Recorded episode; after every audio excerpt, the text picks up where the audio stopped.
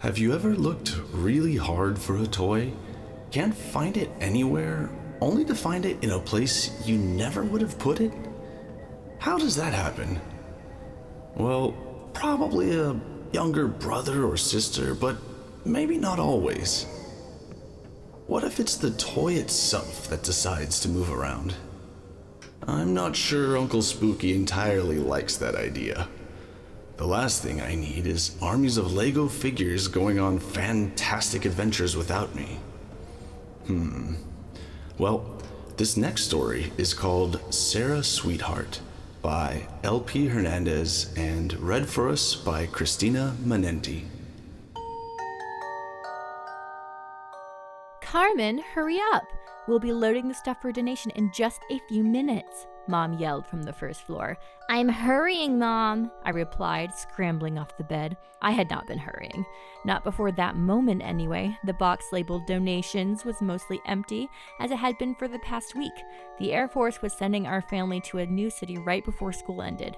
I was going to be the new girl. Again. Maybe I was dragging my feet a little. Donating clothes that no longer fit or toys we no longer played with was a moving week tradition among my siblings. Unlike opening a gift on Christmas Eve, it was not a tradition we looked forward to. I pillaged the darkest corner of my closet, plucking from their hangers lamb soft sweaters that would go seldom worn in Texas. I gathered claw machine stuffed animals and piled those atop the sweaters. Within a couple of minutes, the box was half filled. Oh! I cried catching a glimpse of a cat's eye in the corner of the closet.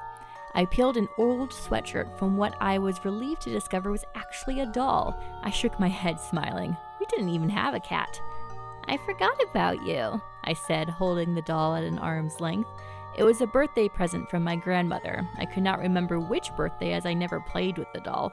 There was something about its plastic smile, the eyes that never fully closed even though they were designed to. Her arms were outstretched as if to receive a hug.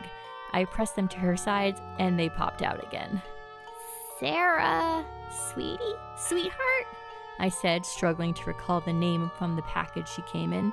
I wiped my thumb across her cheek, the small smudge of dirt there growing into a streak that ended at her little nub of an ear. With her fake smile, the dirt like war paint on her cheek, and eyes half open, she looked more crazy than sweet. I hooked my finger inside the plastic ring fastened to the string dangling from her back and tugged. Her voice was weak and watery. Sarah missed you. I shuddered. I didn't have any memory of playing with Sarah before that moment, but the recording seemed strangely personal. I pulled the string again. Sarah always loved you. Loved? More like Sarah Creepheart, I said, tossing the doll into the pile of clothes in the donation box. The plastic ring caught on a hanger and the doll retracted slowly, the voice deeper and more distorted. Not Sarah. A few minutes later, I brought the almost full box downstairs. Just load it into the van for me, hun, Mom said. I obeyed, sliding the box between two others. Then I dusted my hands and slammed the rear gate. Was this supposed to go? Mom asked. I gasped in surprise. Where did you find her?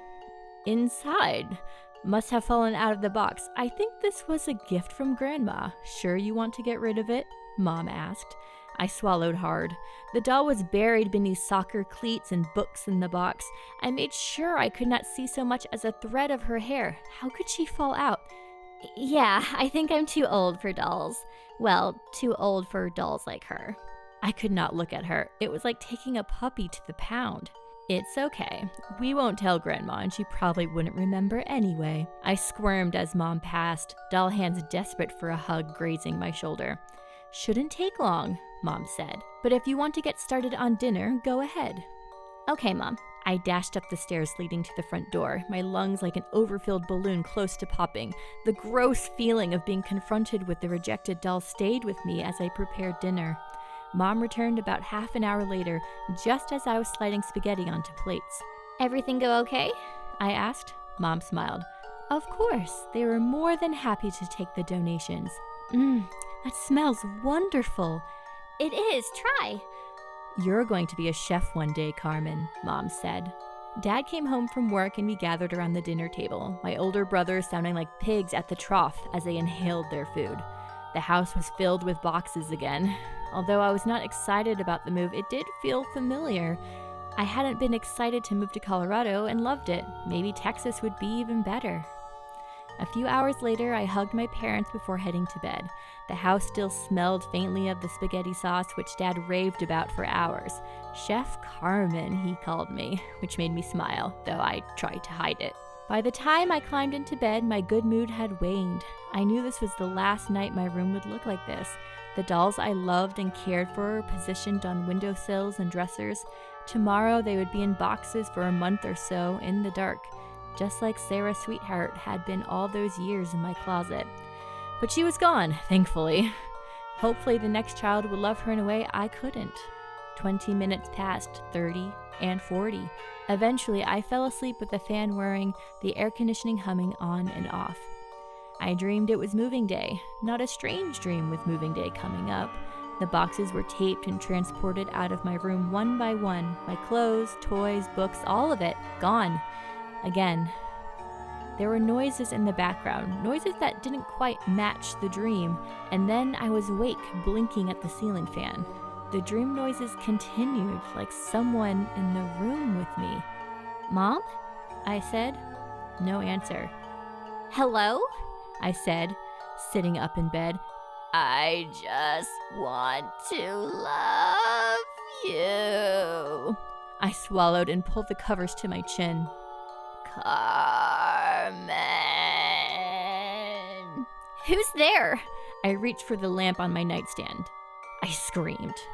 My dolls, all of my dolls were ruined. Their dresses were torn, hair chopped as if cut with dull scissors. Some were missing their heads. I only stopped screaming when I saw her at the foot of my bed, one arm behind her back. What what are you hiding? Her eyelids opened slowly. She was looking right at me. Sarah wants to love you forever.